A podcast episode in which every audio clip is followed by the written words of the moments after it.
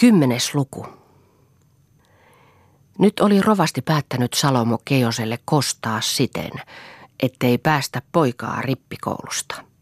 Olipa hankkinut tietoonsa nekin toiset pojat, jotka olivat Salomon pojan kanssa siellä tiellä ja siinä pirttitappelussa.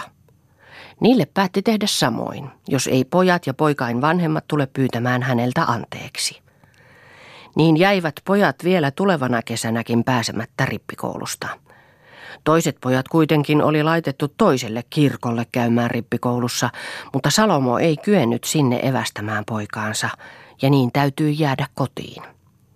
Tästä Salomon mieli synkistyi, ja mielessään kutoi kostoa mutta rovasti ei kuitenkaan osannut aavistaa mitään, vaan yhäkin ahkerammin rupesi käyttämään sitä tohtorin määräämää mäntyjä kuusisekaisissa metsissä oleilemista, päästäkseen kerrassaan vapaaksi siitä kiusallisesta rintayskästä jo ennen uusien huoneiden valmistumista.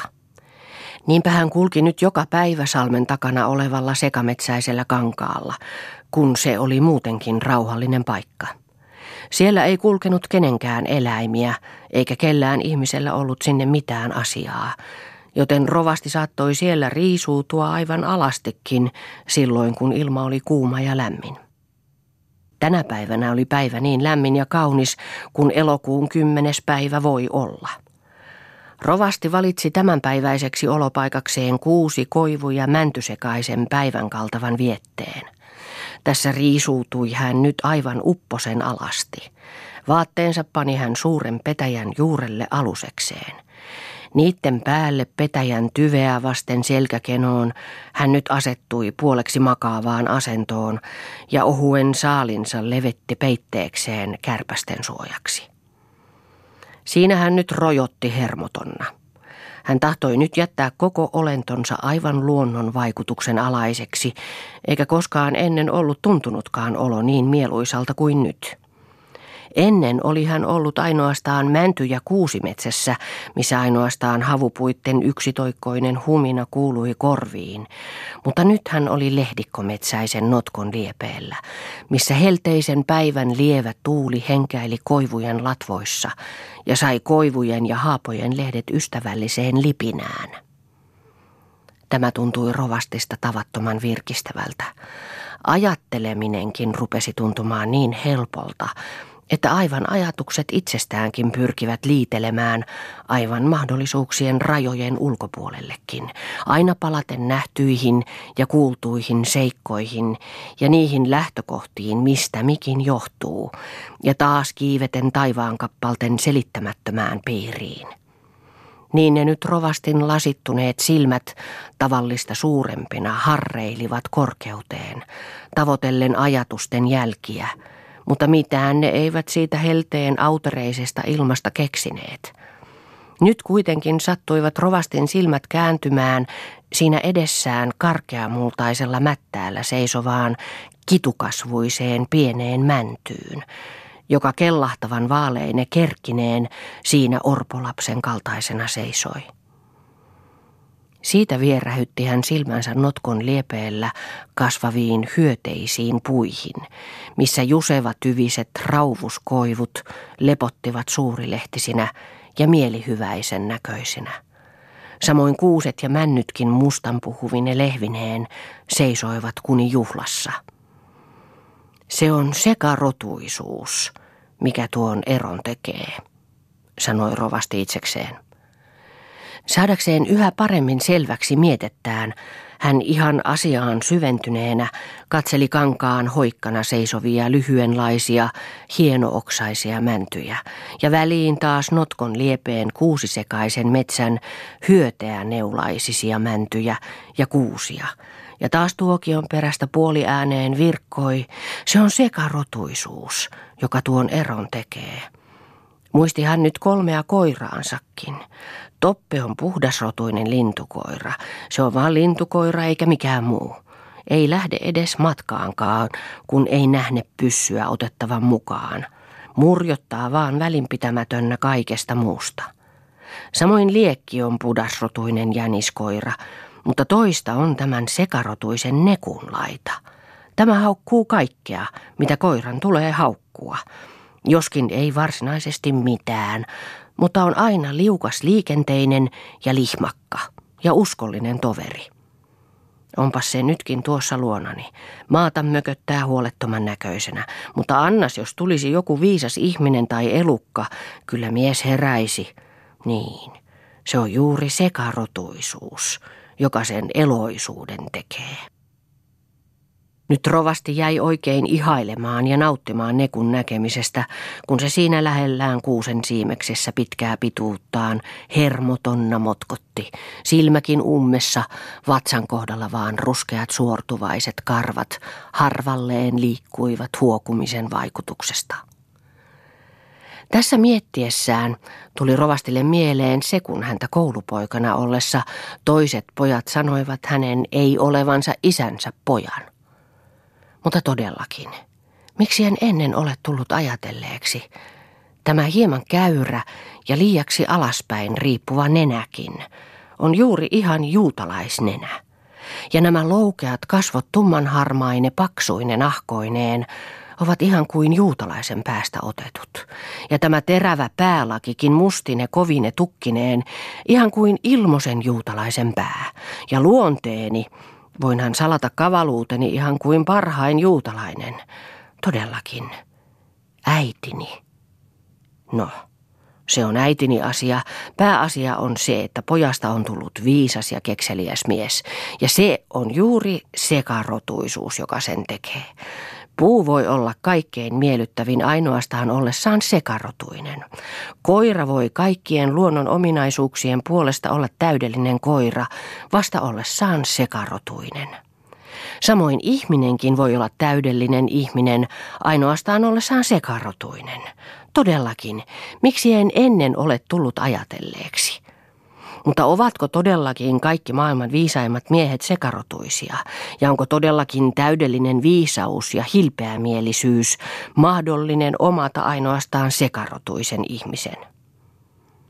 Niitä hän nyt mietti ja katseli yhä vertaillen niitä kesäpäivän lenseässä tuulessa huojuilevia, röyheä oksaisia, suurilehtisiä rauvuskoivuja, pienilehtisiin hieskoivuihin, ja oli ihan vajonnut niihin mietteisiinsä. Mutta nyt hänen lähellään hermotoina makaava koira silmän räpäyksessä ponnahti ylös, ja vihaisen haukunnan kanssa syöksyi pari pitkää laukkaa rovastin selän taakse metsään, mistä kuului vihlaiseva lyönti, ja koiran ääni sammui siinä silmänräpäyksessä. Samassa syöksähti rovastin sivulle noin kolmen askeleen päähän tuohinaamaan ja pitkävillaiseen nurin käännettyyn turkkiin pukeutunut tuohikenkäjalkainen olento. Uhkaavassa kädessään koiran verestä punertava entinen kaartilaisen kirkkaaksi hiottu kaksiteräinen miekka.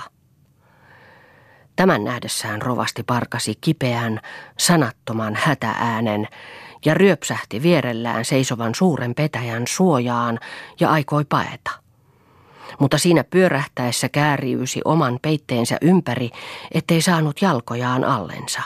Ja samassa tapasi tukehduttava yskä, joka rupesi ryittämään ja paksua verta pulppuamaan suusta ja sieraimista, eikä näyttänyt saavan enää henkeään takaisin. Tämän nähtyään se tuohinaamainen olento lähti pakenemaan metsään, minkä jytisevien askelien kuuleminen synnytti rovastissa pelastuksen ilon ja sai henkensä takaisin ja tointui katselemaan ympärilleen. Mutta mitään ei enää näkynyt, muuta kuin koira makasi nurinniskoin sammaleisella kentällä, pää halkaistuna ja aivot roiskahtaneena sylempäähän. Tämä kaikki oli tapahtunut yhdessä hengenvedossa, ja hätäisinä olivat nyt rovastin vereen tarrautuneet kasvot tätä nähdessä, ja tuntiessa rintansa ihan kuolettavan kipeäksi. Nyt rovasti toppuroi vaatteita päälleen ja kipeästi voivahdellen ja myötään siunaillen lähti kotiinsa joka askeleella sylkien verta. Mutta pääsi hän kuitenkin omin jaloin. Hoipertelevat ja sinne tänne vintsahtelevat olivat ne askeleet, millä hän rintaansa käsillään painaen ja myötäänsä verta sylkien, hätäisin ja vereen tuhrautuneen kasvoin läheni kotinsa korkeita portaita. Tämän huomasivat rakennusmiehet ja nähtyään rovastin kohtalon juoksivat apuun ja taluttivat kamariinsa ja taluttaessaan hätäillen kyselivät, mikä on tapahtunut, mistä tämä tämmöinen kumma, mutta rovasti vasta sitten, kun oli päässyt omalle leposohvalleen kykeni sanomaan murha, salamurha, katala murha. Silloin kuitenkin rupesi ryvittämään aivan tukehduttavasti, että ahtaasti vinkuen palasi henki takaisin ja verta tuli suun täydeltä. Rovastinna oli pirtissä lasten ja piikojen kanssa leipomassa. Joku rakennusmies oli vienyt rovastin kohtalosta sanan rovastinnalle, joka nyt juosten tuli kamariin ja nähtyään rovastin verissään porahti hätääänen ja rupesi huutaen itkemään ja syöksähti suutelemaan rovastin verisiä kasvoja. Kaikki muutkin, paitsi ne kaksi rakennusmiestä, rupesivat kohti kurkkuaan itkemään, että yksi voivotuksilla sekoitettu itkunulina täytti koko sen puoliskon rakennusta. Rovastin saattajat rakennusmiehet katsoivat rovastin meininkiä tyyninä ja koettivat odottaa, että kykeneisikö rovasti sanomaan, missä se murhan uhka on tehty ja kuka tai kutka sen tekivät mutta kun sellaista ei tullut, niin lähtivät työmaalleen, missä hymyillen sanoivat, kohta saamme uuden rovastin, entinen ei ole enää monipäiväinen kalu. Tämän kuultua levisi mieluinen hymy jokahisen rakennusmiehen kasvoihin, mutta eivät kuitenkaan siitä ruvenneet puhumaan mitään. Muuten vaan niiden liikkeistä näytti, että se tieto antoi kirveille uutta lipua ja hartioihin uutta voimaa. Tämä päivä meni talon kaikilta ihmisiltä paljaassa hätiköimisessä rovastin kanssa, kun sen luulivat kuolevan ihan siihen paikkaan. Vasta huomen aamuna rovastina toimitti renkinsä katselemaan sitä tapahtumapaikkaa, näkyisikö siellä mitään viestiä pahantekijästä. Rengit sinne osasivatkin aivan hyvin niitä rovastin yskimiä verijälkiä myöten – mutta siellä ei näkynyt mitään muuta kuin sen nurin niskoin makaava koira, pää kahtena palana, ja petäjän juuressa lätäkkö hyytynyttä sylkisekaista verta ja rovastin vaatteita toisella puolen. Rengit katselivat sitä kuollutta koiraa ja näkivät, että yhdellä iskulla on koiralta pudonnut toinen puoli päätä ja että aivotkin ovat roiskahtaneet kahtena palana kentälle. Koittivat vielä metsistä katsella sitä asetta, millä oli koira murhattu – mutta ei siellä mitään näkynyt. Eikä muutakaan merkkiä pahantekijäin jäljistä näkynyt. He kokosivat rovastin vaatteet syliinsä ja niitä kantaen lähtivät pois.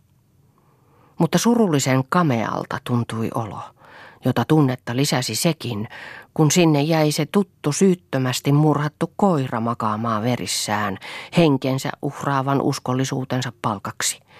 Semmoinen se on maailman palkka, sanoivat rengit itsekseen muistellessaan iloista nekkua.